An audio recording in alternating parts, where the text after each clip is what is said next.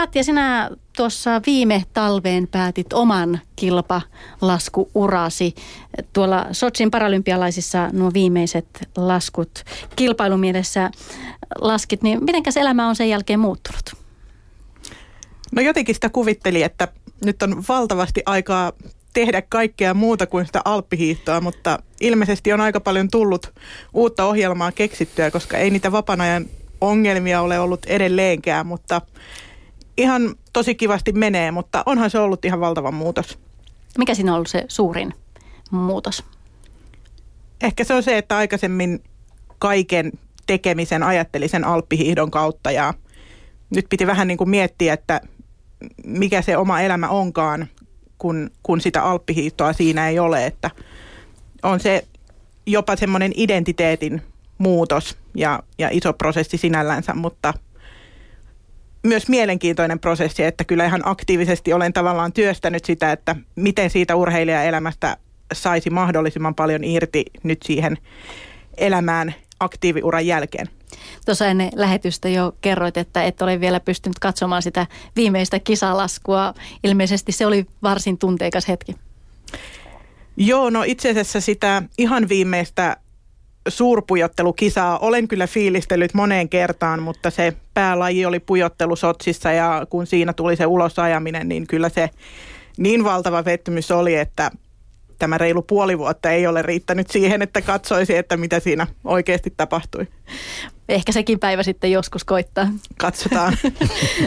Sinäkin Kimmo olit seuraamassa noita parakisoja siellä ja Katjan laskuja, niin minkälaisia muistoja sinulla tuosta kisasta on? Totta kai siis hyviä muistoja ilman muuta, että tietysti päällimmäisenä muistaa, muistaa mitalit ja menestymisen, että Ilkka Tuomiston hope oli tietysti iso juttu, mutta noin niin kuin kokonaisuutena niin meillä oli uusia lajeja siellä lumilautaulu mukana ja siellä oli tietysti hyvät odotuksetkin Matti Suurhamari osalta, ja, ja, ja, mutta Matilla on vielä tulevaisuus edessään ja sitten tietysti pyörät oli kurling, joka oli ensimmäistä kertaa paralympiatasolla ja, ja, ja meni vähän opettelun piikkiin sitten se kisa, mutta että siinäkin tulevaisuus edessä.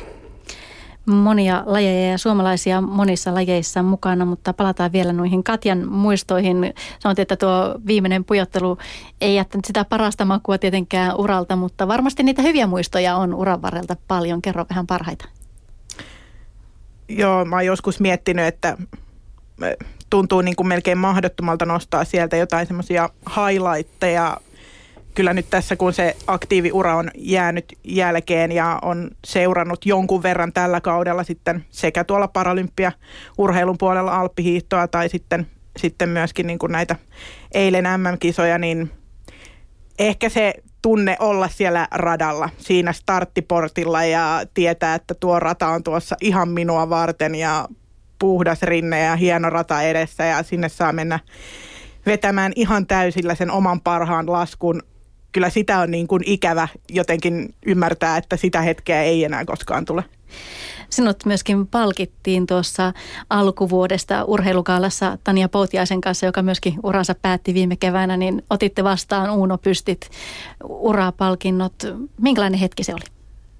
No kyllä se tosi tunteikas hetki oli, että jos tosiaan siellä Sotsissa pettymyksen jälkeen siitä itkusta ei tullut loppua, niin kyllä se varmaan aika lähellä oli urheilukaalassakin nimenomaan jotenkin saada palkinto siitä koko pitkästä työstä ja, ja siitä polusta sen oman lajin parissa, niin ainakin minä nostan sen todella korkealla. Oliko, se, oliko siinä vielä jotain erityisen hienoa, kun siinä oli toinen alppihiihtäjä samassa tilanteessa? Totta kai jotenkin niin jännää, että miten sitten juuri Tanjan kanssa ikään kuin sai jakaa sen, sen hetken, että urat on paketoitu ja katseet on nyt sitten eteenpäin uusiin kuvioihin. Mitä se kertoo siitä, että paraurheilun arvostus on noussut? Tai kertooko se nimenomaan siitä, että palkitaan saman, samassa tilaisuudessa samanarvoisesti ihan noiden muiden urheilijoiden kanssa, myöskin paraurheilijoita? Kyllä, totta kai. Ja mä näen sen ihan pelkästään positiivisena, että, että ollaan koko ajan menty tähän suuntaan enemmän ja enemmän. Ja, ja siinä mielessä osoittaa, että, että, että paraurheilua arvostetaan noin niin kuin laajemminkin Suomessa ja, ja se on mun mielestä hyvä suunta näin. Palataan vielä noihin Sotsin tunnelmiin. Siellä oli aika vaikeat olosuhteet laskijoille. Siellä lunta tuprutti ja se taisi häiritä erityisesti teitä pystylaskijoita. Siellä kelkkalaskijat juhlivat voittoja, niin onko se menossa enemmän ja enemmän siihen suuntaan, että pystylaskijat tuolta häviävät ja kelkoilla mennään? En mä usko, että siinä ehkä ö, semmoista muutosta on tulossa, mutta sitä on tietysti keskustelua käyty pitkään, että kun pystylaskijoiden sarjassa on meitä, jotka laskee yhdellä suksella ja sitten urheilijoita, jotka laskevat kahdella suksella, että voiko ikään kuin näitä kahta elementtiä verrata tasa-arvoisesti keskenään, että senhän takia näkövammaisilla on oma sarjansa ja nimenomaan kelkkalaskijoilla oma sarjansa. Että kyllä varmaan semmoista isoa keskustelua käydään, että pitäisikö pystylaskijoiden sarjassa luokittelujärjestelmää jotenkin muuttaa vai, vai pystytäänkö edelleen jatkaa samalla mallilla. Niin varsinkin tuommoisissa hankalissa olosuhteissa niin totta kai on helpompi säilyttää tasapaino, jos siellä on molemmat jalat käytössä normaalin tapa. No kyllä se siltä tuntuisi, mutta vaikea verrata. Kyllä. Sinun urasi päättyi tuolla ja olit ainut alppihiihtäjä Sotsin paralympialaisten alppipuolella, niin onko sieltä seuraajia tulossa? No kyllä valitettavasti Suomessa tilanne aika heikko on siinä, että kuinka meillä on tulossa aktiiviurheilijoita kilpapuolelle. On meillä muutama nuori, nuori ja innokas, jotka ovat, on paljon potentiaalia ja, ja tota, intoa mennä omassa lajissa eteenpäin ja toivottavasti pystytään niin kuin heille rakentamaan myös semmoisia valmennusjärjestelmiä, että sieltä on mahdollisuus nousta ihan kansainväliselle huipulle sitten tulevaisuudessa. Mutta kyllä varmasti aika paljon pitäisi tehdä töitä, miten sieltä lajin harrastamisesta, niistä alkuinnostuskokeiluista olisi oikeasti polku myös paralympia-alppihiittäjänä nousta kilpaurheilijaksi ja tonne kansainvälisiin kisoihin mukaan. Niin minkälainen niin. se tie tällä hetkellä on? No siis vammaisurheilussa yleensäkin niin ihan lajista riippumatta, niin ongelma on tietysti se, että meillä ei missään ole massoja. Ja ne urheilijat, jotka löydetään eri tavoilla, niin, niin, niin heitä pyritään sitten siinä urheilijan polulla viemään mahdollisimman henkilökohtaisesti sitten eteenpäin. Että se on se ainut tie mun mielestä päästä, päästä eteenpäin. Että, mutta se on niin kuin nimenomaan se haaste, että, että, miten löytää ne urheilijat ja, ja sen eteen mekin tehdään töitä ja yritetään miettiä niitä keinoja sitten, että, että, että Suomessa löydettäisiin tosiaan niin kuin mahdollisimman hyvin näitä potentiaalisia urheilijoita. Ja löydettäisiin näille urheilijoille ne oikeat, heille sopivimmat lajit. Kyllä, sekin on, että, että, että tietyissä vammaluokissa ja lajeissa, niin fakta on se, että, että, että tietyt lajit suosii tiettyjä vammaluokkia, joissa se on se niin kuin tavallaan menestyminen on, voi olla mahdollista. Että, että osa lajista sitten on tosiaankin sellaisia, että tähän luokittelujärjestelmään liittyen, niin, niin, niin siellä saattaa olla tavallaan sen luokan sisällä niin suurta vaihtelua, että jos olet siellä tavallaan luokan niin kuin alapäässä tavallaan verrattuna siihen yläpäähän, niin, niin, niin siinä se menestymisen mahdollisuus on sitten aika pieni niille, jotka siellä, siellä tuota taistelee vähän heikommalla, heikommalla tuota mahdollisuuksilla. Onko sitten lajien välillä eroa siinä, että miten helposti esimerkiksi saa sinne alkutaipaleelle neuvoja ja apua? No on varmasti, että ö, joissakin lajeissa on niin kuin pitkät perinteet ikään kuin vammaisliikunnan puolella ja, ja siellä on niitä polkuja löytää sieltä aloitustasosta kilpaurheiluun asti. Nämä on tietysti sellaisia asioita, mitä olisi niin kuin hyvä päästä lajien välillä jakamaan, että meillä on kuitenkin myös niitä hyviä esimerkkejä, miten sitä polkua rakennetaan kaikille, kaikille avoimeksi ja, ja sitä niin kuin pitäisi vaan saada levitettyä lajeista toiseen. Kerro jotain hyviä esimerkkejä siitä, missä se on hyvin sieltä alusta asti lähtee menemään aina etenee sinne kilpaurheiluun asti. Missä se on hyvin hoidettu, missä lajeissa? No uinti esimerkiksi on vahva ainakin Suomessa. Varmaan tulee jo pitkälti siitä, että ikään kuin vesielementtiä käytetään paljon terapiamuotona, jolloin lapset ja nuoret löytää tai vammautuneet ylipäätänsä löytää niin kuin sinne elementtiin ja sitä kautta on sitten pikkuhiljaa niin kuin mahdollisuus lähteä opettelemaan ihan niitä uintitekniikoita ja, ja Uimaliitto tekee valtavan hyvää työtä siinä, että myös sitten siellä kilpatasolla ja valmennuspuolella löytyy sitä tukea ja apua, mitä kautta noustaan maailman huipulle. Ja nimenomaan sitten tuossa haluaisin lisätä siihen, että mikä Uimaliitossa tällä hetkellä toimii hyvin, että vammaisurheilijat monestikin pystyy menemään siihen seuratoimintaan mukaan, että, että, että sieltä löytyy jo se väylä ja tie sinne, sinne niin kuin kohti huippua, että siihen pyritään tietysti niin kuin näissä kaikissa vammaisurheilulajeissa, jotka on integroitu lajiliittoihin, että saadaan sitä järjestelmää toimimaan ihan sieltä alusta lähtien.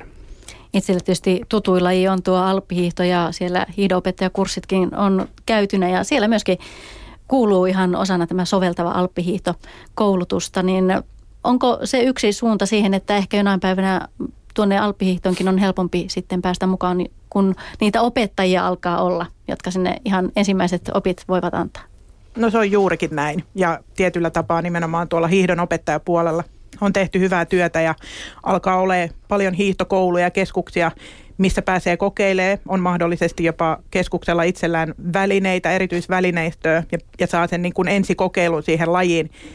Se, mitä varmasti alppihiidossa pitää ruveta nyt työstämään, on se, että miten siitä laskuharrastuksesta mahdollisesti mennään rata- ja kilpapuolelle. Eli varmaan tuossa nyt se tärkeä osa, mitä Kimmo puhui, on sitten seurojen aktiivisuus ja seurojen osuus siinä, että, että löytyy paikkoja, ryhmiä, valmennusta, mihin myös vammaisurheilija on tervetullut opettelemaan sitä lajia. Onko, olisiko se nimenomaan hyvä, hyvä toimintamalli, että nämä vammaisurheilijat pääsisivät harjoittelemaan ihan siellä muiden kanssa sitä samaa lajia harrastavien kanssa vai pitäisikö olla erityisryhmät?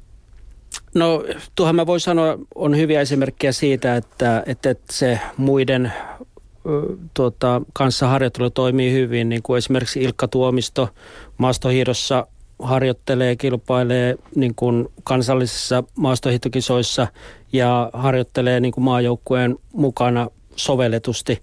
Et, et tuota, Mutta toki on lajeja sitten, jotka vaatii omalla tavallaan tiettyjä erityispiirteitä, kuten esimerkiksi vaikka nyt ratakelaus, mikä Suomessa on tietysti hyvässä, hyvässä vauhdissa, niin, niin, niin ei ole sillä tavalla järkevää esimerkiksi, että he leireilee, toki voi niin kuin samalla leirillä olla, mutta että esimerkiksi pikajuoksijoiden kanssa, niin se on kuitenkin niin kuin ihan eri, eri sitten laji sinänsä, että, että tämmöisiä niin kuin esimerkkejä tietysti voi Tuossa mainitsitkin Ilkka Tuomiston ja tuon hiihdon, niin siellähän juurikin kisoissa Maija Järvelä päätti, että nyt, nyt saa urheiluura olla tässä. Eli hiidon puolella myöskin vähän sama tilanne alkaa olla kuin alppihiidossa, että sinne kaivataan uutta verta. Onko sinne miten no toki, kyllä? Toki nyt voi niin kuin ajatella sitä, niin kuin jos mennään esimerkiksi taaksepäin Vancouverin paralympialaisiin 2010, että siellä meillä kaiken kaikkiaan oli, oli tuota, viisi urheilijaa, joista, joista Katja oli yksi alppihiidossa ja sitten loput oli maastohiidossa. Ja nytten esimerkiksi Sotsissa meillä oli, oli vähän enemmän sitten hiihtäjiä mukana, että, että, että kyllä sielläkin niin kuin nuoria urheilijoita on tulossa, mutta toki se, että nyt niin kuin Maija käytännössä lopettaa huipulta, niin toki siinä on niin kuin isot saappaat täytettävänä sitten meidän niin kuin nuorilla urheilijoilla. Että mä näen sen niin, että siellä on hyvää, hyvää niin kuin positiivista virettä ja uusia urheilijoita on tullut mukaan, mutta että se tie on kuitenkin pitkä, kun me mietitään niitä saavutuksia esimerkiksi, mitkä Maijallakin on ollut tähän asti, niin, niin, niin kyllä siinä niin kuin toki pitää miettiä keinoja sitten, että, että, että millä tavalla sitten näitä urheilijoita saada, saadaan nostettua sinne ihan terävemmälle huipulle. Kuinka tärkeä tekijä siinä on se, että perinteisesti tuo parahiidon ja ampumahiidon maailmankapkausi alkaa Vuokatista, eli on kotikisa? Kyllä mä näen sen erittäin isona asiana, että Suomessa on tässä niin ollut tavallaan jatkuvuutta ja, ja sillä tavalla niin kuin se on meille niin kuin näille uusille urheilijoillekin hyvä, että siellä saadaan niin kuin esimerkiksi luokittelut tehtyä kotimaassa ja, ja ne saa sen kokemuksen siitä kisatapahtumasta ja näin poispäin, niin kyllä se, kyllä se näitä niin kuin nuoria varmasti vie eteenpäin. Jatketaan vielä talvilajien parissa.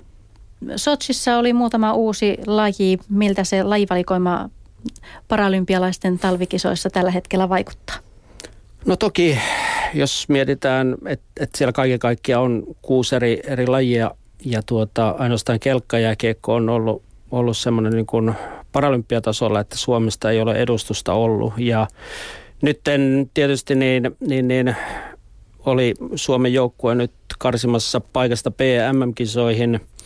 Hävisi sen, sen taistelu Itävallalle, mutta tuota, kyllä sielläkin niin kuin on tavallaan sitä potentiaalia, kun mietitään sitten vähän pidemmälle tulevaisuuteen. Ja kyllä mun haaveissa ainakin on, että saataisiin myös kelkkajääkiekko mukaan tähän Paralympia-perheeseen Suomessa. Ja, ja, mutta mun mielestä se vaatisi sitten esimerkiksi sitä, että jääkiekkoliitto olisi siinä niin kuin paremmin mukana niin kuin nimenomaan, että saadaan laji integroitua jääkiekkoliiton sisään ja sitä kautta sitä toimintaa sitten levitettyä seuroihin ja, ja levitettyä kaiken kaikkiaan Suomessa. Ja sehän on lajina kyllä sellainen, että sitä mielenkiinnolla seuraa siinä sattuu ja tapahtuu koko ajan valtavasti. Kyllä se on siis, mitä Sotsin finaaliakin seurasin, niin, niin, niin tuota, Venäjä ja USA välillä ja kyllä se on, se on vauhdikasta ja, ja tosi, tosi tuota, kiehtova peliä sitten paikan päältäkin seurattuna. Että. Niin luulisin, että Suomessa jääkiekko on, on se ykköslaji, mitä seurataan, niin riittäisi myöskin sitten kiinnostusta tuohon kelkkajääkiekko-joukkueeseen. Kyllä, kyllä mä vahvasti uskon siihen, että, että, että mutta työtä se vaatii. Katja, sinä olet myös tehnyt paljon työtä tuolla ihan kentällä, käynyt kouluissa esittelemässä paraurheilua ja muuta. Minkälaisia nuo päivät ovat olleet? No niissä on kyllä aina jotenkin todella positiivinen tunnelma näissä päivissä, että kyllä oikeastaan aina on semmoinen tunne, että joskus vammaisurheilua on vaikea selittää, mutta kun sen kokee, niin sitten siihen pääsee sisälle. Tietysti kaikki tämmöiset päivät, kun mennään sinne kentälle, viedään paralympialajeja kokeiltavaksi ja nähtäväksi, niin se ajatus on juurikin siinä, että kun sen oman kokemuksen siitä saa, niin se, se muuttuu ihan täysin se maailma, missä niin kuin liikutaan ja vastaanotto on vaan ja ainoastaan kyllä ollut positiivista, että ne päivät antaa energiaa. Onko niitä tulossa vielä lisää eri puolille Suomeen? Kyllä ainakin paras School Day-kiertue toteutetaan tänäkin vuonna, eli toukokuussa kierretään taas kymmenen koulua ympäri Suomea, missä lapset pääsee kokeilemaan kesäparalympialajeja. Se on semmoinen iso tapahtuma ja juurihan tuossa oltiin talviparalympiapäivän merkeissä Espoossa tällä viikolla ja, ja siellä vastaavalla tavalla sitten oli taas talvilajit kokeiltavissa. Mitenkäs paljon tuo kiinnostusta herätti? Oliko siellä väkeä paikalla katsomassa, että mitä, mitä tämä oikein, mitä täällä touhutaan? Kyllä siinä olisi vielä lisääkin mahtunut, että päivä aloitettiin yhden aikaan, että varmasti tämmöisiä, kun jos tullaan tulevaisuudessa järjestämään, niin, niin pitää saada ehkä kouluille vahvemmin viestiä, että mahtuu kyllä oppilaita sinne kokeilemaan näitä lajeja ja toki muutenkin se, että löytyy semmoinen hyvä paikka, missä ihmiset liikkuu, niin kuin nyt oltiin jääpuistossa, niin sinne sitten jotka tulivat luistelemaan illalla, niin innostuivat kyllä sitten varmasti katselemaan ja kokeilemaan myös näitä paralympialajeja. Että sekin on tärkeää, että millaisiin paikkoihin tapahtumat viedään, että ihmiset sitten löytää sinne. Niin, tietysti nykyään on niin paljon houkutuksia ympäriinsä, että täytyy osata mennä sinne, missä tapahtuu. Juuri näin. Tuossa tällä viikolla myöskin kerrottiin jo vähän tulevien kesäkisojen ohjelmasta. Siellä jonkinlaisia muutoksia on kesäkisojen lajivalikoimaan tulossa. Kertokaa vähän näistä. Joo, eli nythän päätettiin lopulliset Tokion 2020 kesäkisojen paralympialajit ja, ja siellä sinänsä niin semmoisia isoja muutoksia on, on se, että sulkapallo ja taekwondo hyväksyttiin uusina lajeina paralympialaisiin ja sitten toisaalta purjedus ja, ja sitten tämmöinen CP Futis, Seven Side, niin jätettiin sitten ohjelmasta pois. Ja ennen kaikkea tietysti tämä purjedus harmittaa siltä osin, että, että, että meillä on siellä nuori hyvä urheilija, joka, joka tähtää Rion paralympialaisiin, oli, oli Lontoossa mukana ja, ja tuota, hänen kannaltaan tietysti harmi, että Tokiossa sitten purjehdusta ei nähdä, mutta että mä nyt Nikolle pistin viestiä, että, että, Rio sitten mitali mielessä. Niin, miten muuten suomalaisittain tuo sulkapallo, onko se sellainen laji esimerkiksi, Suomessa sitä harrastetaan? Kyllä sitä harrastetaan, että Katjan kanssa itse asiassa meillä oli palaverikin tuossa viime viikolla Sulkapalloliiton edustajia kanssa ja siellä on nimenomaan lajiliitto ottanut hyvin jo asian aikaisemmin hoitoonsa, että siellä on erillisenä seurana sitten tämmöinen vammaissulkapallo seura ja, ja tuota, sillä tavalla niin kuin siellä toimintaa on ja, ja heidän kanssaan nyt ka- katsotaan ja tehdään ohjelma sitten yhteisesti sillä tavoitteella, että, että, että tulevaisuudessa sitten sulkapallo on edustettuna paralympiatasolla ja sitten tähän taekwondoon liittyen sitten on ensi viikolla on sitten taas palaverista lajiliiton kanssa, että katsotaan, että mitkä, mitkä tulevaisuuden näkymät siellä on, mutta esimerkiksi MM-tasolla siellä on menestystä tullut tässäkin lajissa, että, että, että kyllä ne niin kuin sillä tavalla suomalaisista varmasti ihan positiivisia lajeja on. Siinä välissä on toki Rion kisat. Miltä se näyttää? Sinne on mitä puolisentoista vuotta aikaa. No mun mielestä näyttää tosi hyvältä, että, että Lontoohan oli mun mielestä semmoinen iso, iso tuota, edistysaskel tässä suomalaisessa paralympiaurheilussa kaiken kaikkiaan eteenpäin. Ja, ja nytten kun katsotaan urheilijoita, jotka Lontoossa oli ja lajeja, niin käytännössä siellä niin kuin suurin osa niistä urheilijoista jatkaa Rioon. Ja toisaalta sitten siellä on uusia urheilijoitakin tullut, tullut mukaan, varsinkin yleisurheiluun, jotka on jo mun mielestä semmoista mitalipotentiaalia sitten Riossa. Että tuota, siltä osin mä uskon kyllä semmoiseen niin kuin positiiviseen tulevaisuuteen ja ne näkymät Rion suhteen on kyllä erittäin hyvät tällä hetkellä. Että nyt meillä Rion maapaikkoja on tähän mennessä saavutettu käytännössä neljässä urheilumuodossa lajissa ja, ja tuota, kaiken kaikkiaan yhdeksän urheilija on jo niin sanotusti sisällä, että, että, että siinä mielessä nyt ollaan tässä ajankohdassa niin, niin, niin esimerkiksi Lontooseen verrattuna ollaan pikkasen edellä.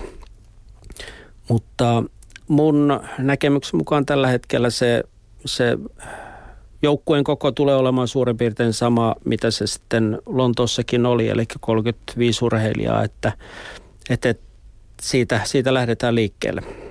Kuinka paljon Paralympialiitossa on keskusteltu siitä, että siellä on paljon rikollisuutta, on likaista ja kaikenlaisia ongelmia tuolla olympia-alueella?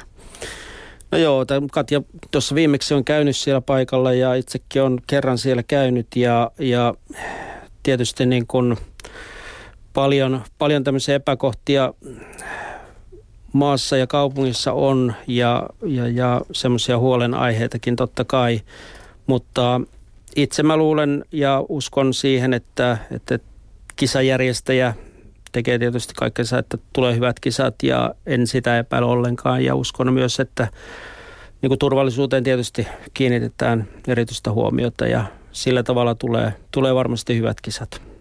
Siellä on vielä paljon rakennettavaa. Sinä Katja olet siellä siis käynyt teistä viimeksi, niin miltä siellä näytti? Joo, joulukuussa tosiaan kisaorganisaatio järjesti kansallisille paralympiakomiteoille tämmöiset Open Days-päivät, missä nimenomaan kierrettiin kaikki tulevat tapahtumapaikat läpi. Ja kyllähän siellä moni paikka vielä on ihan rakenteilla vasta. Kisakylä oli ehkä pisimmällä kaikista. Siellä näytti kyllä ihan hyvällä mallilla olevan jo asiat. Mutta kyllä mä sieltä lähdinkin sillä ajatuksella sinne reissuun, että, että miten urheilijana, millaisiin asioihin kiinnittäisin huomiota ja mihin ikään kuin valmistautuisin jo etukäteen. Tämä tietysti oli yksi asia, ikään kuin se turvallisuus, mutta sen, se me kyllä tiedetään, että se on ykkösasia kaikille kisajärjestäjille ja siitä ei sinällänsä tarvi olla huolissaan. Ne kaikki kuljetukset ja suorituspaikat, kisakylät, missä urheilijat on, tulee ihan varmasti olemaan turvallisia. Mutta ehkä tietyllä tapaa ainakin joidenkin urheilijoiden kannattaa siihen valmistautua, että ne valtavat tuloerot ja, ja se erilainen elämä, niin se kyllä näkyy siellä. Ja, ja sitä ei varmasti tulla sillä tavalla niin kuin sulkemaan pois, että jos kokee, että se on yksi asia, mikä saattaa omaa keskittymiseen vaikuttaa, niin siihen kannattaa etukäteen valmistautua. Mutta kyllä ihan päällimmäisenä minulla ainakin jäi semmoinen positiivinen tunnelma. Se kansahan elää ihan valtavalla sykkeellä. Ja, ja se oli ehkä yksi viesti meidän urheilijoille, että jos sen positiivisen energian saa sieltä imettyä itselle, niin se on valtava voimavara. Ja ehkä vähän rennommalla otteella lähdetään, että meillä Suomessa on tietysti totuttu, että kaikki asiat tehdään todella tarkasti ja ajallaan, niin voi ehkä vähän rennommin lähteä sitten Rion suuntaan, eikä käyttää energiaa siihen, että rupeaisi harmittelemaan, jos jotkut asiat ei mene niin tarkasti, että tärkeintä on tietää, mitä sinne lähtee tekemään, keskittyä siihen omaan tekemiseen ja kaikki, mihin ei pysty itse vaikuttamaan, niin se, se kannattaa jättää sitten ihan kokonaan sivuun. Tuossa Sotsin kisojen aikaan paljon puhuttiin siitä, että ne kisat olivat hyvä sysäys Venäjällä siihen suuntaan, että huomioidaan esteettömyyttä enemmän ja kiinnitetään näihin asioihin huomiotaan. Se on varmaan sama asia myöskin sitten Riossa. No ihan varmasti ja ainakin tällä hetkellä tuntui, että meillä tietysti Euroopassa esteettömyydestä puhutaan tasolla, missä oikeasti jokainen pystyy itsenäisesti toimimaan ja liikkumaan mahdollisimman hyvin. Vielä ainakin tuntui, että siellä – Rion kaupungissa esteettömyys oli ehkä enemmän sitä, että jos siellä on paikalla joku auttamassa sinut vaikka rappuset ylös ja kantamassa, niin olihan se esteetön paikka. että se on ehkä vielä vähän erilaista ja kyllä he itsekin kovasti toivovat, että nämä kisat on niin kuin tärkeä etappi siinä, että asiat siellä menee eteenpäin. Niin se on ehkä just, juurikin näin, että se nähdään myöskin eri tavalla, että jos siellä on joku kantamassa, niin se on, on sitten esteetön. Kyllä. Kyllä. Onko siellä sitten, huomasitko muita sellaisia asioita, mitkä ehkä ovat sille suomalaiselle, joka sinne lähtee urheilemaan, niin semmoisia kulttuurisokkeja? No en mä jotenkin tosiaan ajatellut semmoisena kulttuurisokkeina. Nimenomaan sehän on kansa, joka myöskin elää urheilulle ja urheilusta ja, ja ihan varmasti tulee vaan niin kuin valtavan hienot kisat. Että kyllä ne oli enemmän sitten tämmöisiä käytännön asioihin liittyviä – vinkkejä, mitä sitten urheilijoille sieltä poimin. Huomioida tietysti matkustaminen ja siihen liittyvät palautumisajat tai, tai se, että Lontoossa kisakylä oli valtavan ison ostoskeskuksen vieressä, joten välillä oli helppo unohtaakin se urheilu ja mennä vähän muihin ympyröihin. Riossa sitten taas kisakylä on ehkä vähän erillään ja liikenne on tietysti valtavan ruuhkaista siellä Riossa, että ehkä siellä sitten – urheilijat tulee enemmän olemaan kisakylässä ja, ja siihenkin kannattaa valmistautua, että millä sen oman fiiliksen saa pidettyä siinä olosuhteissa niin hyvänä ja keskittymisen siinä olennaisessa. Mm. Niin se on tietysti myöskin osa sitä urheilua, että pystyy keskittymään siihen omaan suorituksensa. Kyllä, kyllä. Mitäs kisoja tässä vielä sitten on ennen Rioa niin, että niitä maapaikkoja ja kisapaikkoja lisää Suomelle saadaan? No kyllä tänä vuonna tietysti niin niin, niin näistä niin kuin meidän isoista laista esimerkiksi yleisurheilussa on MM-kisat syksyllä, joista tulee jo suoria maapaikkoja urheilijoille. Ja uskoisin, että siellä, siellä kuitenkin useampi suomalaisurheilija saa sen maapaikan. Sitten Uinnissa on sama tilanne, että sieltä tulee suoria paikkoja MM-kisoista. Meillä on pyörätuli rakpissa esimerkiksi, on kotikisat, EM-kisat Pajulahdessa syksyllä – joista sitten on mahdollisuus joukkue saada paikka. Että se, on, se on toki kivinen tie, että sen paikan lunastaa, mutta että mahdollisuudet on olemassa, että ihan siis tätä normaalia, normaalia tuota, kuviota sinänsä, että käytännössä näiden niin kuin arvokisojen kautta tai sitten tietyn rankingin perusteella näitä maapaikkoja tulee, mutta että viimeiset maapaikat sitten tulee 2016 vuoden kevääseen mennessä, että, että siinä mielessä niin tässä on tietysti vielä pitkä tie. Tässä jo viime kesänä käytiin maalipallon kisat, MM-kisat Suomessa. Viikonloppuna alkaa pyörätuoli, kurlingin MM-kisat ja sitten mainitsitkin jo, että pyörätuoli ragbin EM-kisat ensi kesänä. Suomessa valtavasti arvokisoja. Mistä, miten ne on tänne saatu haalittua? No siis totta kai tässä niin sillä tavalla tietysti täytyy kiittää niin lajiliittoja siitä, että tietysti Suomen vammaisurheilu Vau ry on sitten tämän maalipallon osalta tehnyt hyvää, hyvää työtä ja saanut kisat sitten Suomeen ja samoin pyörätuli rakpin osalta.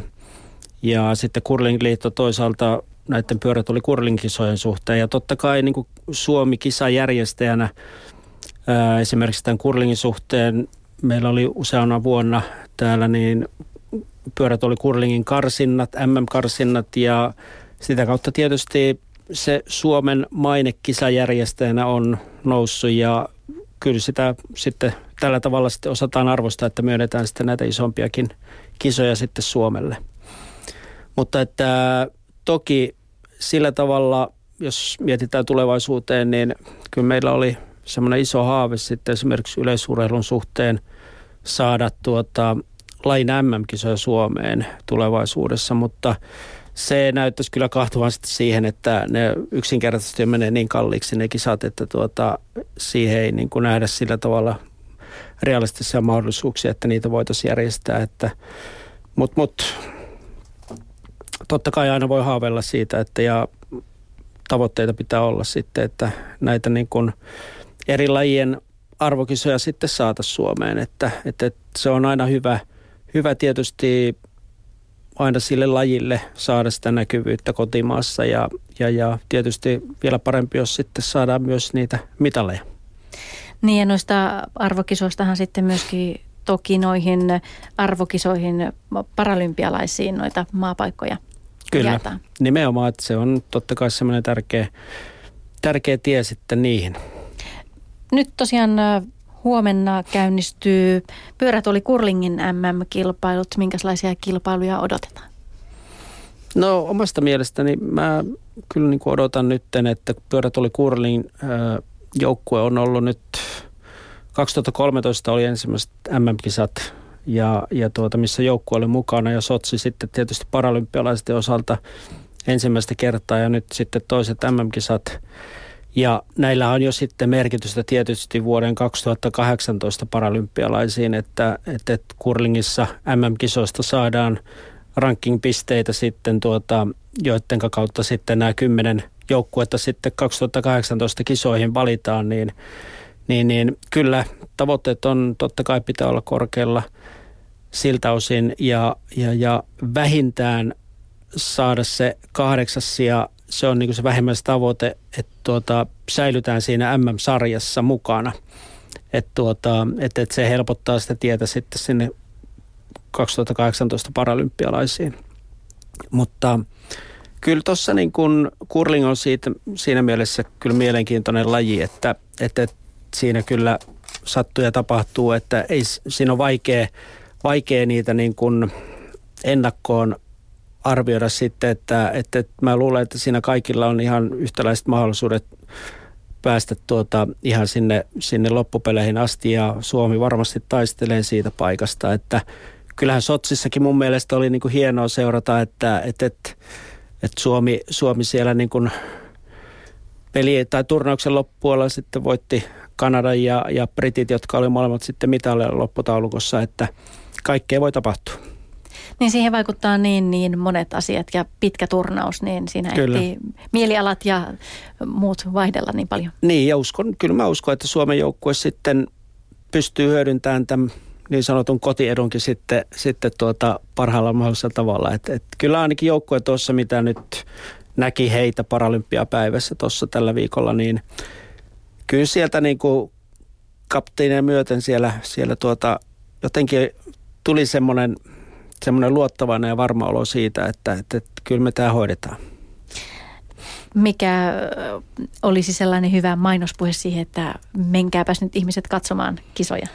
No itse ainakin, niin kuin, tämä on mun, mun mielipide, mutta että nimenomaan curling on curling siinä mielessä mielenkiintoinen laji, kun sitten siihen pääsee, se on tietysti helppo tavallaan päästä siihen sisään siihen, niin kuin, siihen perussysteemiin, että miten pisteet tulee näin poispäin, mutta sitten, sitten kun tavallaan lähtee miettimään niitä hienouksia sitten, mitä siinäkin niin kuin pyörätuoli kurlingissa tapahtuu ja tietysti myös niin kuin pystypuolella, että, että, että se, on, se on mun mielestä ainakin itselle niin kuin viihdyttävä laji ja, ja nimenomaan siellä niin kuin paikan päällä seurattuna, että sinne vaan kokemaan sitä tunnelmaa. Niin ja nyt se on tietysti vielä maailman parhaat paikalla, kun maailmanmestaruuksista kamppaillaan.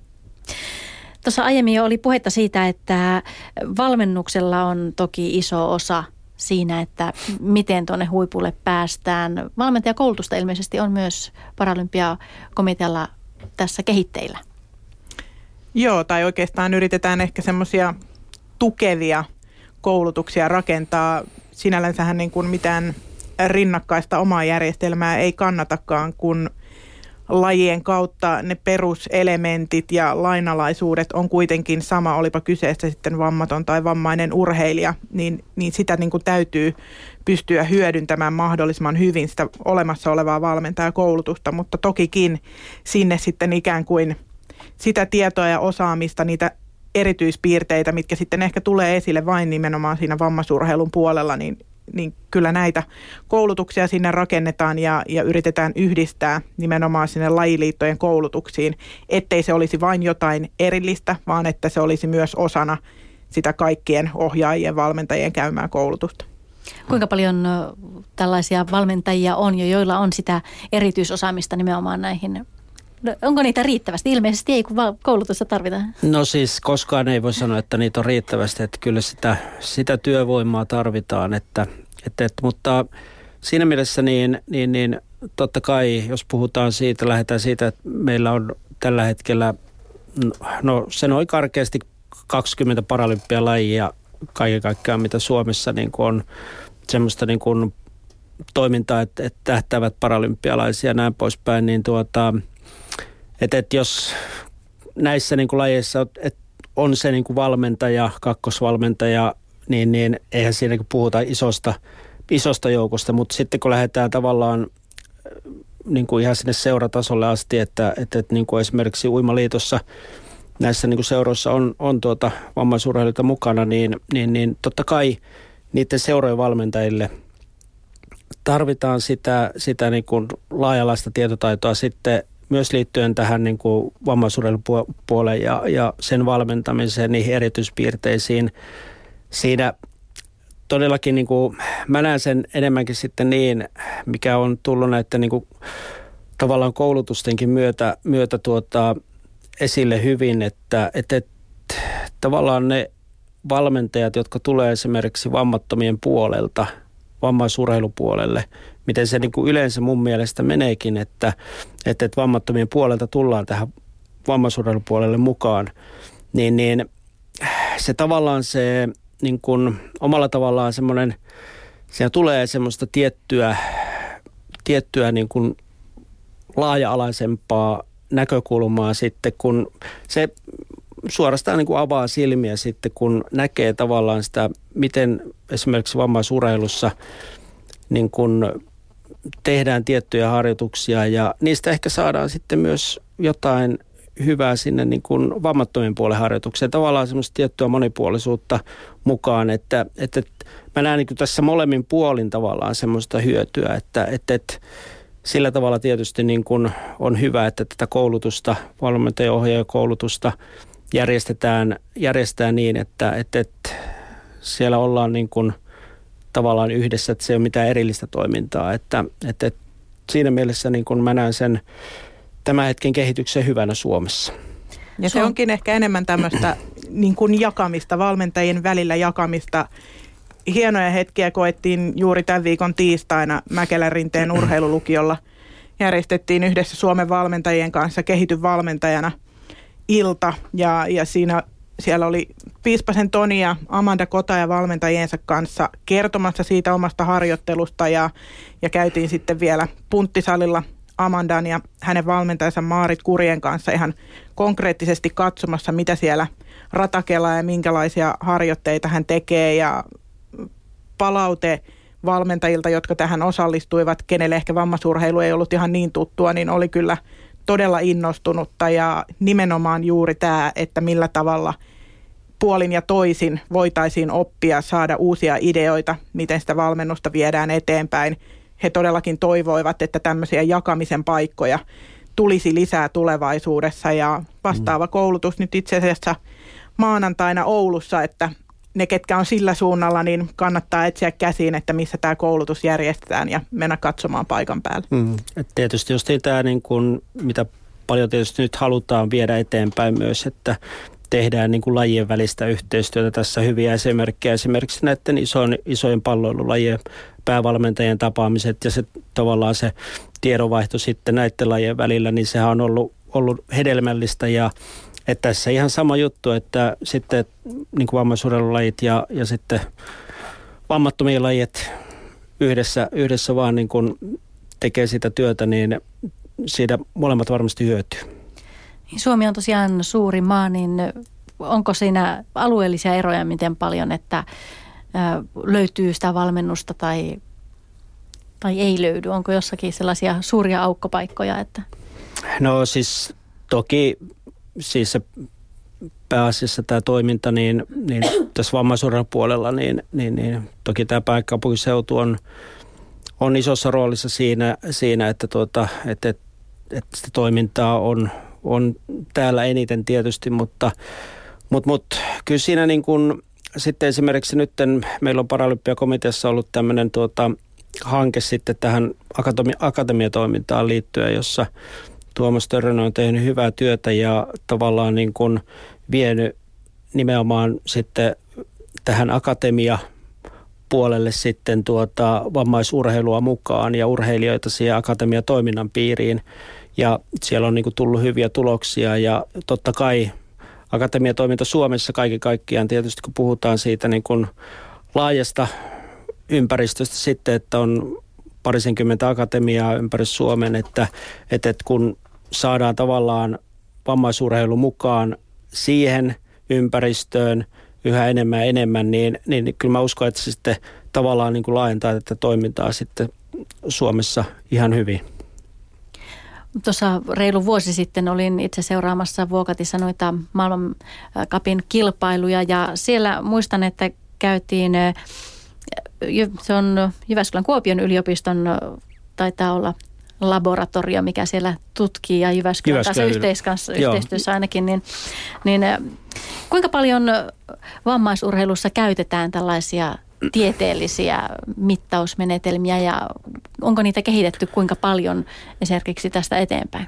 No kyllä mä voin sanoa, että Suomessa niin, niin, niin sillä tavalla voidaan sanoa jopa, että ollaan tietyssä laissa siinä niin kuin vähän suunnan näyttäjinäkin, että meillä on ollut Kihun, eli kilpailuhuippurohden tutkimuskeskuksen kanssa hyvää yhteistyötä tähän niin kuin lajien asiantuntijatoimintaan liittyen.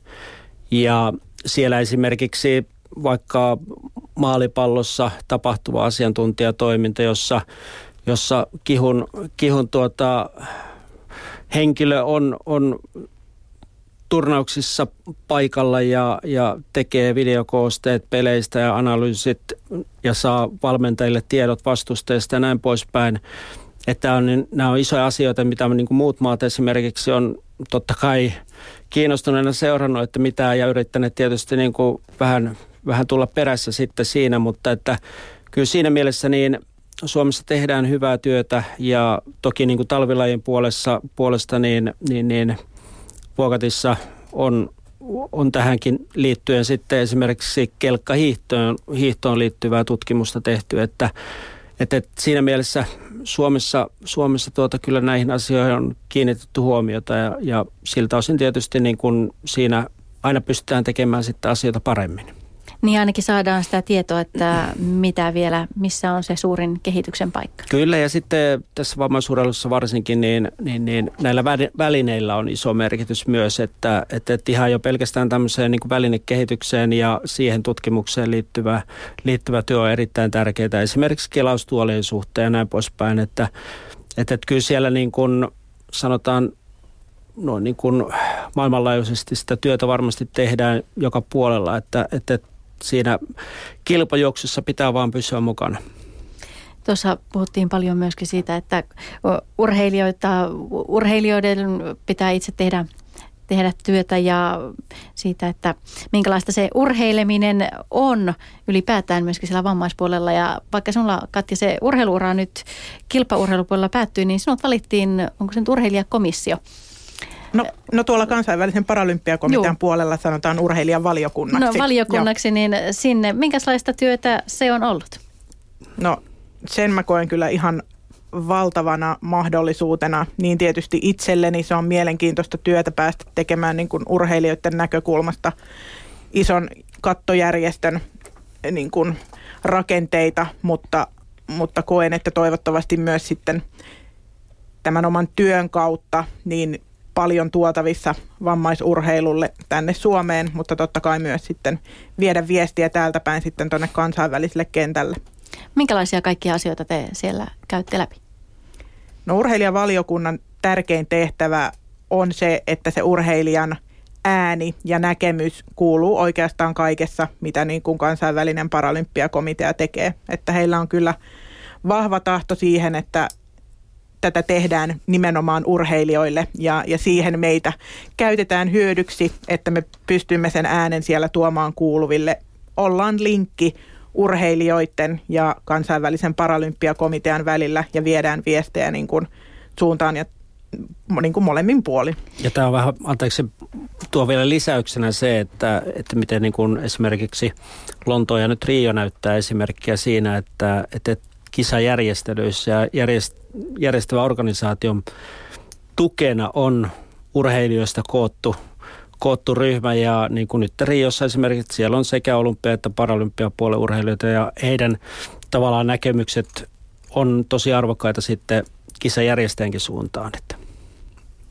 Mitkä siellä ovat olleet viime aikoina niitä kovimpia puheenaiheita?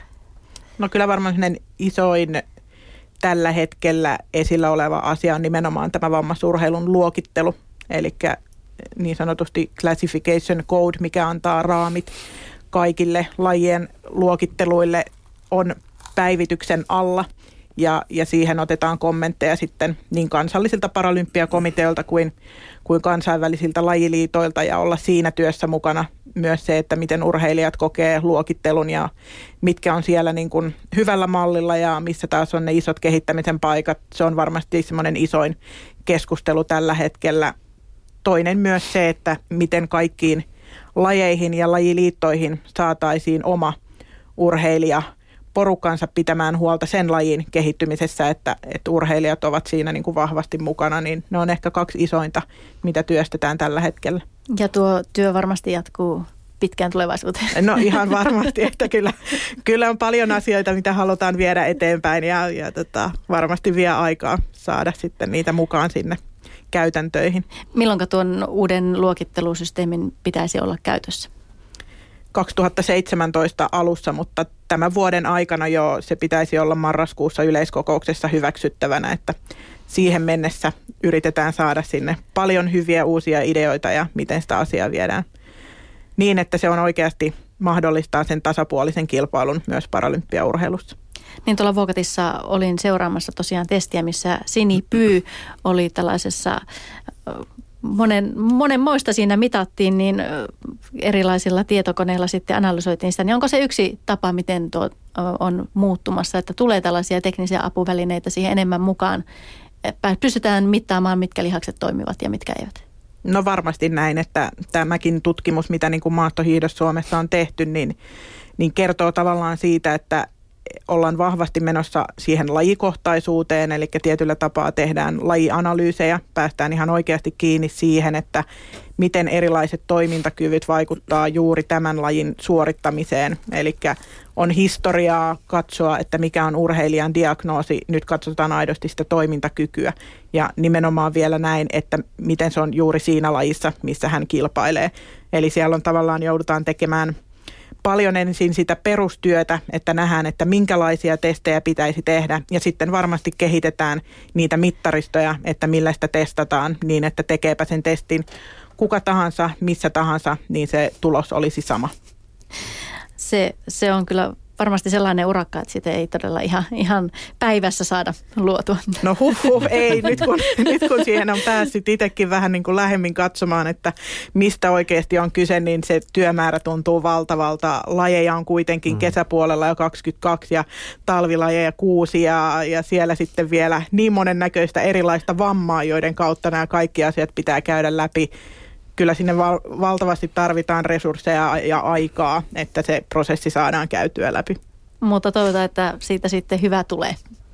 No ihan varmasti, että se on varmasti kaikkien tavoite, että se, se on kuitenkin perusta sille, että paralympiaurheilu kasvaa ja menestyy paremmin vielä tulevaisuudessa. Mm.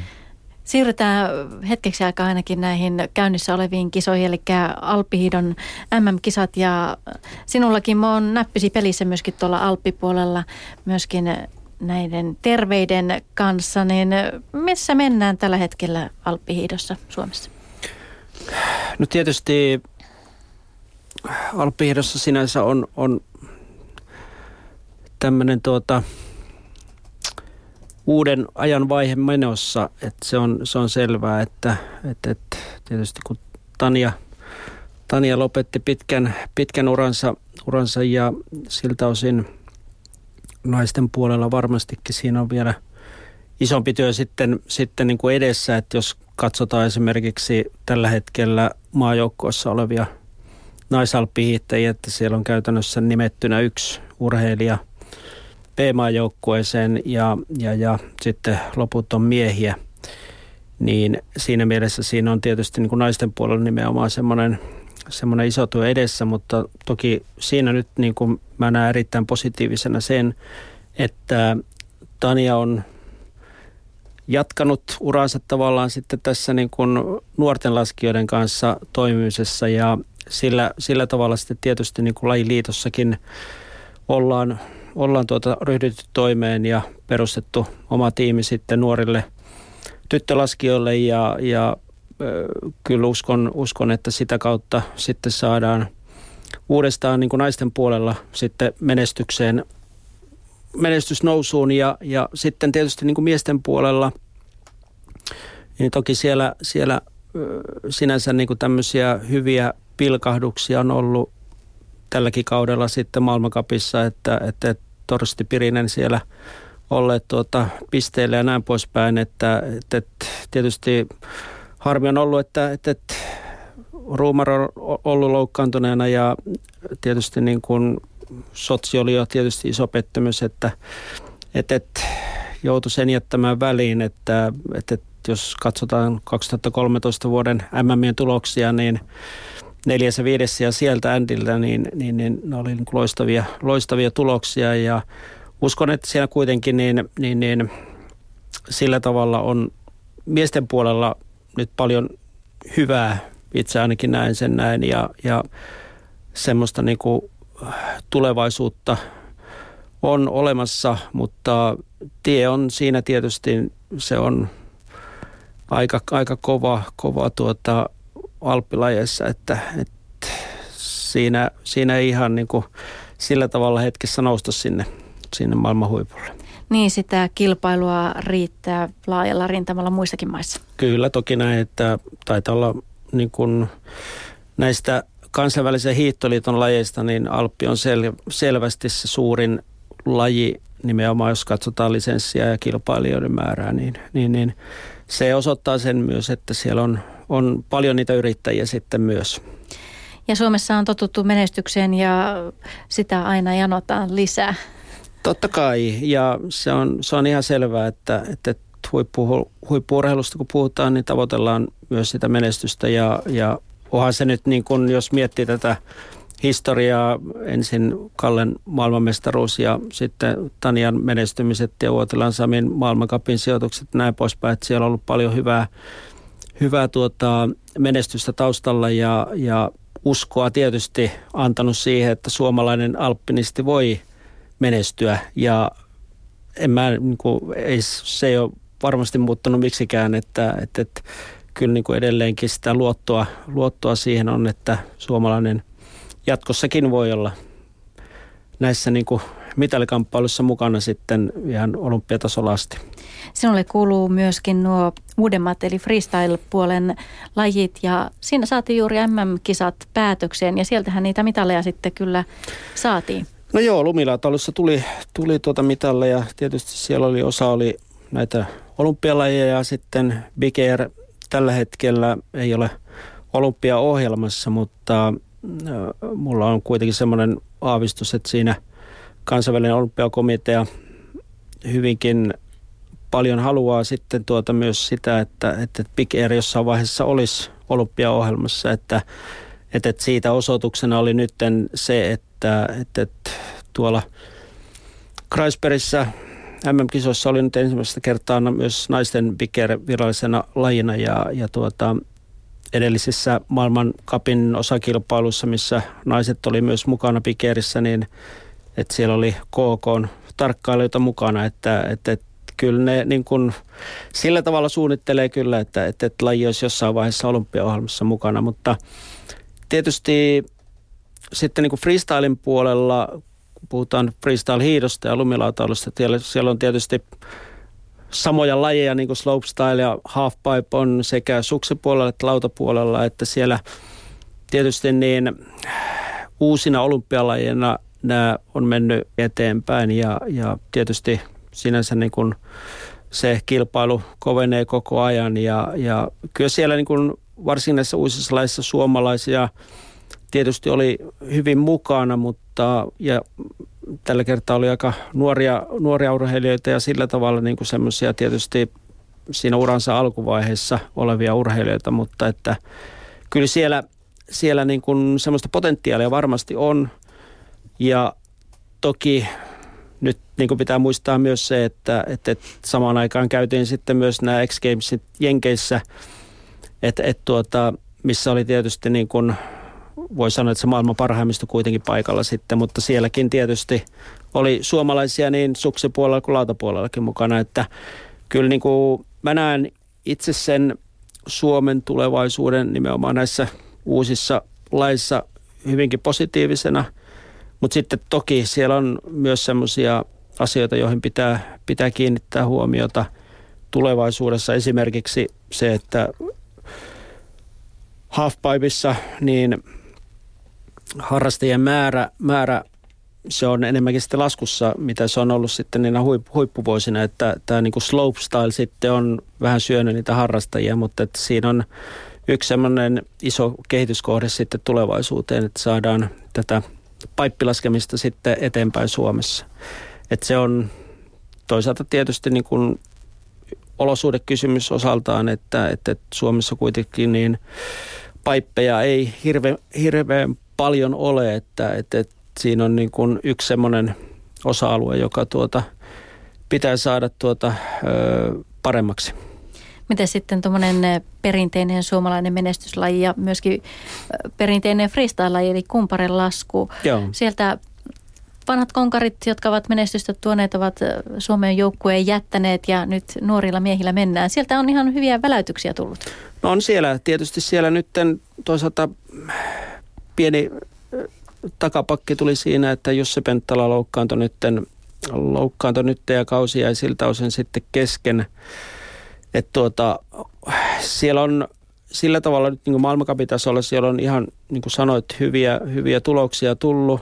Ja täytyy muistaa, että näistäkin urheilijoista kaikki on käytännössä aloittanut maailmankapin tasolla vasta 2010 vuoden jälkeen, että, että sinänsä puhutaan kuitenkin vielä semmoisesta urheilijasta, jolla on tulevaisuus vielä edessä. Ja sitten toisaalta nyt kuitenkin sitten ihan näitä nuorempia urheilijoita sitten on menestynyt hyvin noissa niin kuin Euroopan Cupin kisoissa sitten, niin, niin siellä on sitä kuitenkin sitä tulevaisuutta sitten tulossa, että, että näen sen kyllä, että siellä on hyviä, hyvää, hyvää potentiaalia. Kuinka tärkeää se on näille lajeille, että, että on sitä historiaa ja on, on sitä menestystä tullut aiemmin? No totta kai se on tärkeää, että mä itse, itse olin aikanaan mukana, mukana myös tässä niin kuin freestylin äh, valmennuskuvioissa silloin, silloin tuota, ennen kuin tätä menestystä alkoi tulemaan. Et tietysti silloin ihan ensimmäiset menestyjät, niin kuin Martti Kellokumpu oli aikanaan MMissä ja maailmankapin tasolla, antoi niin kuin tietty, oli tietty esikuva sitten tietysti Lahtela Jannelle ja näille, jotka sitten menestyi, menestyi Nakanossa ja sitten sen jälkeen tuli, tuli niin kuin pitkää menestysputkea, että totta kai niillä niin kuin esikuvilla on, on iso merkitys, että, että mikä varmasti niin kuin Jannen ja, ja muiden Ronkaisen Mikon mitallit, niin näitä nykyisiäkin laskijoita ja sitten vielä näitä nuorempiakin, niin on varmasti omalta osaltaan sitten innoittaneet tähän lajin mukaan. Niin nuo freestyle- ja lumilautailulajit ovat kuitenkin sellaisia, että niitä on siinä mielessä helppo harrastaa Suomessa, että rinteet riittää.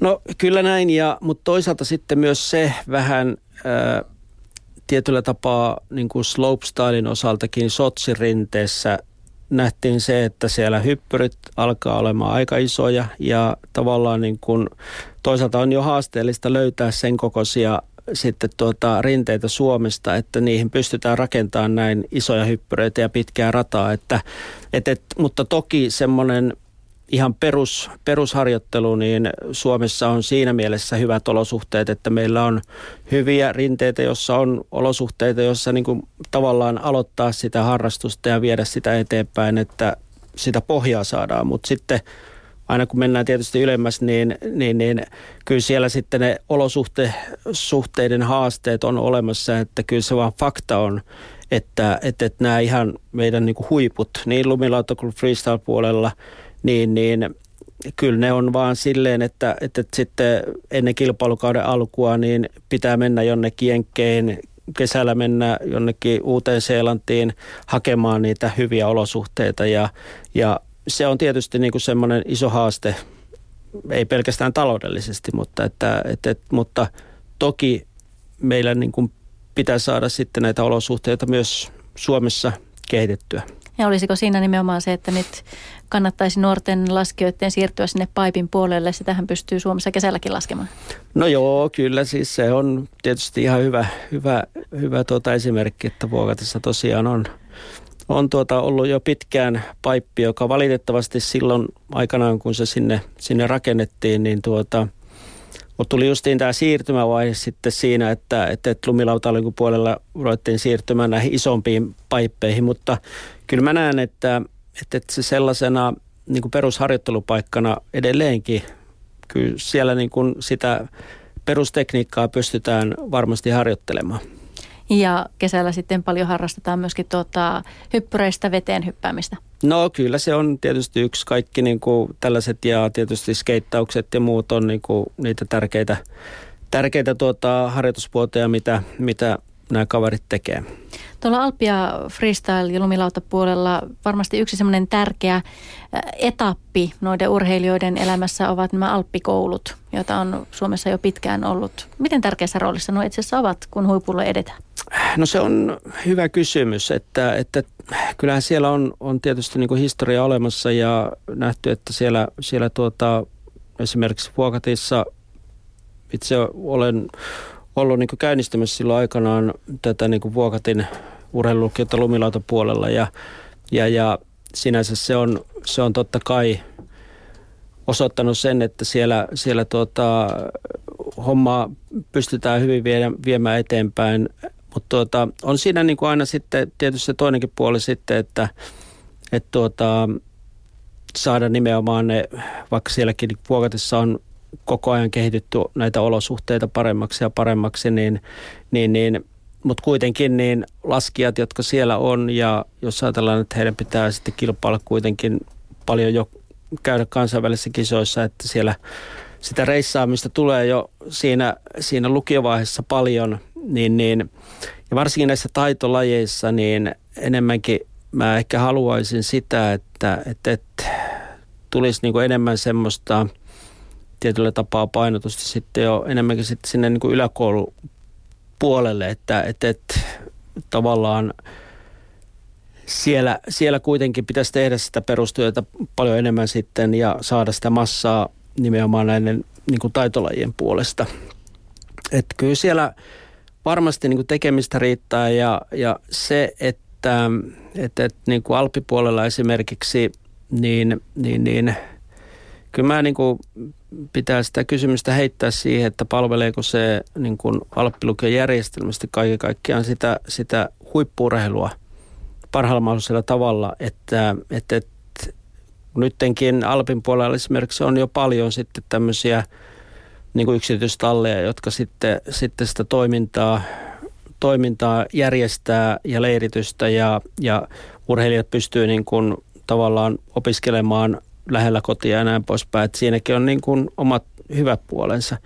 Että tuota, Tämä on niin kuin semmoinen asia varmasti, joka nytten, nytten tuota, tämän kevään aikana jo, jo tuota, pitää käydä niin kuin lajiliittojen kanssa läpi, läpi siltä osin, että, että, että mikä on järkevää, mikä ei ja miten, miten viedään tätä tuota, näitä asioita tulevaisuudessa eteenpäin. Että, että, että, ja sinänsä tietysti tämä niin kuin lukio, järjestelmä omalla tavallaan tietysti se on nyt niin kuin haastavassa tilanteessa siltä osin, että, että, että näitä niin kuin muutoksia, mitä on suunniteltu tähän erityislukioiden asemaan ja näin poispäin, niin ne on tietysti urheilun kannalta haasteellisia ja, ja toivon tietysti sitä, että, että, että näitä saadaan, saadaan vietyä eteenpäin, koska on se selvää, että, että tuota, kyllä näissä niin kuin urheilulukiossa tapahtuva toiminta on paljon vienyt eteenpäin tätä suomalaista huippuurheilua.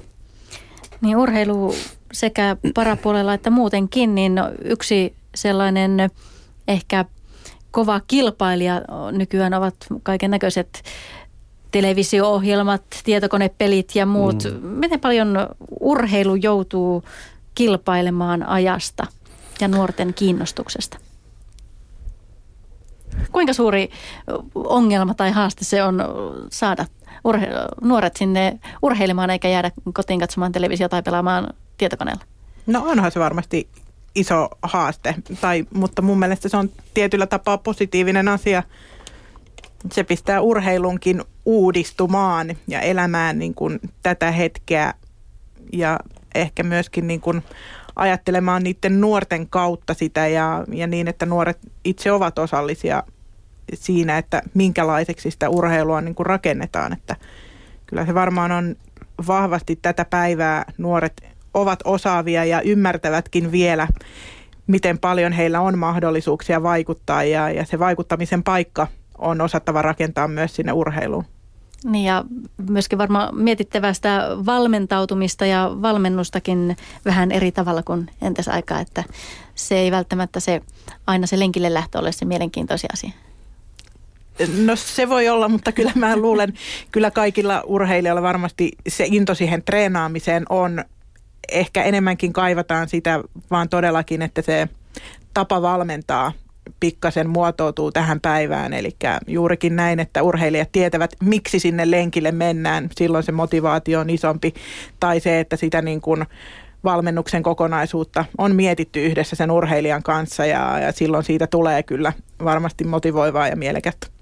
Miten sitten mm. nykyään monissa esimerkiksi joukkueen lajeissa, niin kisamatkoilla sosiaalinen media on kielletty. Miten paljon aikaa sosiaalinen media urheilijoilta vie?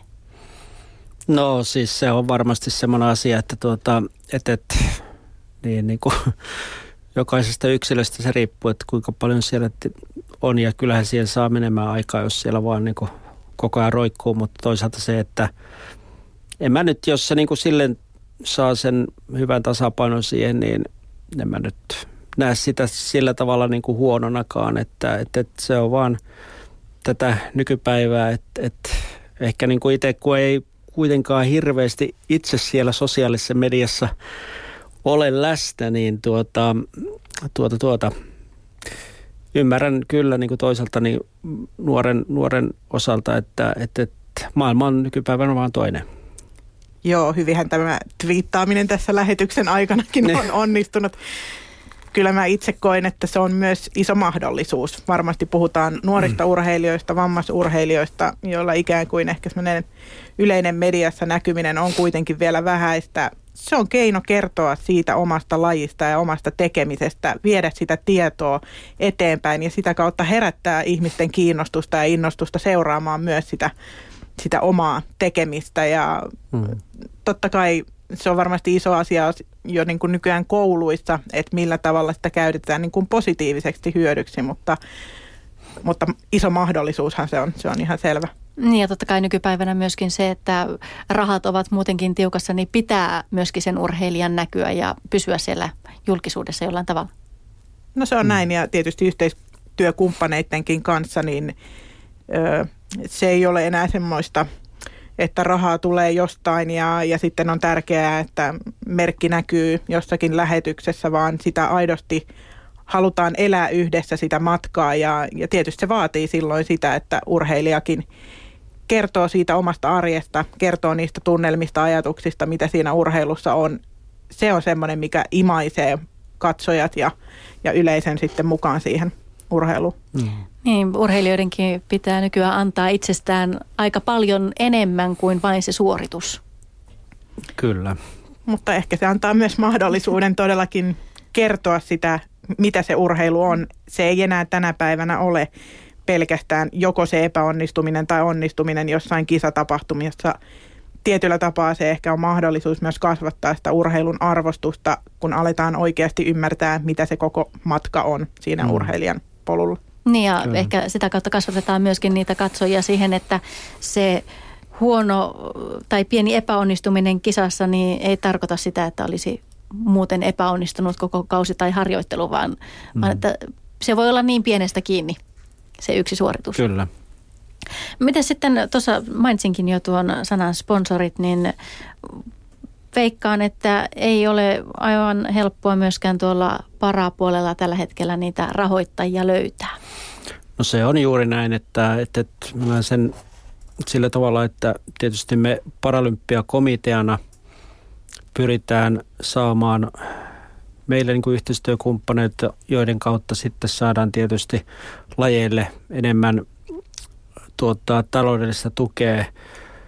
Et se, on, se on haasteellista nykypäivänä ja, ja toisaalta mä uskon siihen, että, että paralympiaurheilulla on olemassa se tavallaan se oma mahdollisuus ja oma, oma voimavara sitten siinä, että, että, että meillä on niitä omia vahvuuksia, joita meidän pitää pystyä vain käyttämään hyödyksi tässä, tässä kilpailussa. Että meillä on kuitenkin verrattuna moneen niin kuin vammattomien puolen urheiluun tämmöistä niin kuin omaa tavallaan spesialiteettia, jota me ei ehkä vielä ole pystytty hyödyntämään sitä tarpeeksi, mutta että joissa niin kuin, josta nähdään hyviä esimerkkejä maailmalla, miten, miten hyvin se voi toimia. Ja ja, ja kyllä mä niin kuin mielelläni näen sen päivän sitten, kun on joku tämmöinen tuota, yritys, joka uskaltaa niin sanotusti ottaa vammaisurheilijan ja, ja pistää kuvan tuonne niin kuin, tuota, kadulle ja, ja ylpeänä, ylpeänä tuota, mainostaa omaa tuotettaan, jossa, jossa tuota, paralympiaurheilija on mukana. Että tuota, kyllä mä näen, että se jossain vaiheessa Suomessakin toteutuu, että, että, että että iso sitten myös on, mitä näiden niin kuin lajiliittojenkin kanssa ollaan keskusteltu, että, että nyt esimerkiksi yleisurheilussa, missä meillä on, on tämmöisiä näkyviä urheilijoita, niin miten Suomen urheiluliitto sitten pystyy hyödyntämään heidän näkyvyyttään tässä omassa markkinoinnissa ja varahankinnassa, että siellä on niin kuin paljon mahdollisuuksia mä näen, että, että, että, että siltä osin se vaan vaatii työtä. Niin, varmaan tänä päivänä vielä, vielä enemmän kuin pari vuotta aikaisemmin, kun elettiin vielä nousukautta. Kyllä. Mutta ehkä jälleen kerran tavallaan, jos on niukkaa siitä, mistä jaetaan, niin, niin täytyy ruveta keksiä semmoisia uusia yhteistyömalleja. Meillä on nytten ensi viikolla tiistaina keskiviikkona vierailee tuolla pyörätuolin kurlinkisoissa Kisakalliossa Briteistä Channel 4in edustajat, jotka muun muassa Lontoon paralympialaisissa vastasivat tästä televisioinnista. Ja he tulevat kertomaan nimenomaan sitä omaa näkemystä ja uusia ajatuksia siitä, minkä takia he innostuivat nimenomaan paralympiaurheilusta. Ja heitä kuunneltua niin tuolla yhdessä IPC-seminaarissa jo syksyllä oli mahtava seurata sitä heidän ajatusta siitä, että he eivät todellakaan enää ajattele vain niin, että mitä se urheilu tai laji heille voi antaa, vaan he kokee, että he on osa sitä urheilua ja, ja nimenomaan vahvasti miettivät, millä tavalla me esimerkiksi voimme olla viemässä paralympia-urheilua, paralympia-liikettä eteenpäin. Ehkä se on enemmän vaan kyse siitäkin, että tälläkin puolella löydetään sitä niin kuin uutta toimintamallia – se, että siitä tulee nimenomaan se yhteinen juttu. Se ei ole enää vaan, että toinen antaa, toinen ottaa, vaan, vaan sitä yhteistä polkua eletään yhdessä. Sitä kautta varmasti niitä tukijoita löytyy myös urheiluun niin paralympia kuin olympiapuolellakin. Näin se on. Joka paikassa pitää löytää niitä uusia yhteistyömuotoja. Maailma kehittyy ja kaiken pitää kehittyä tietysti siinä mukana. Kiitos teille vierailusta oikein paljon.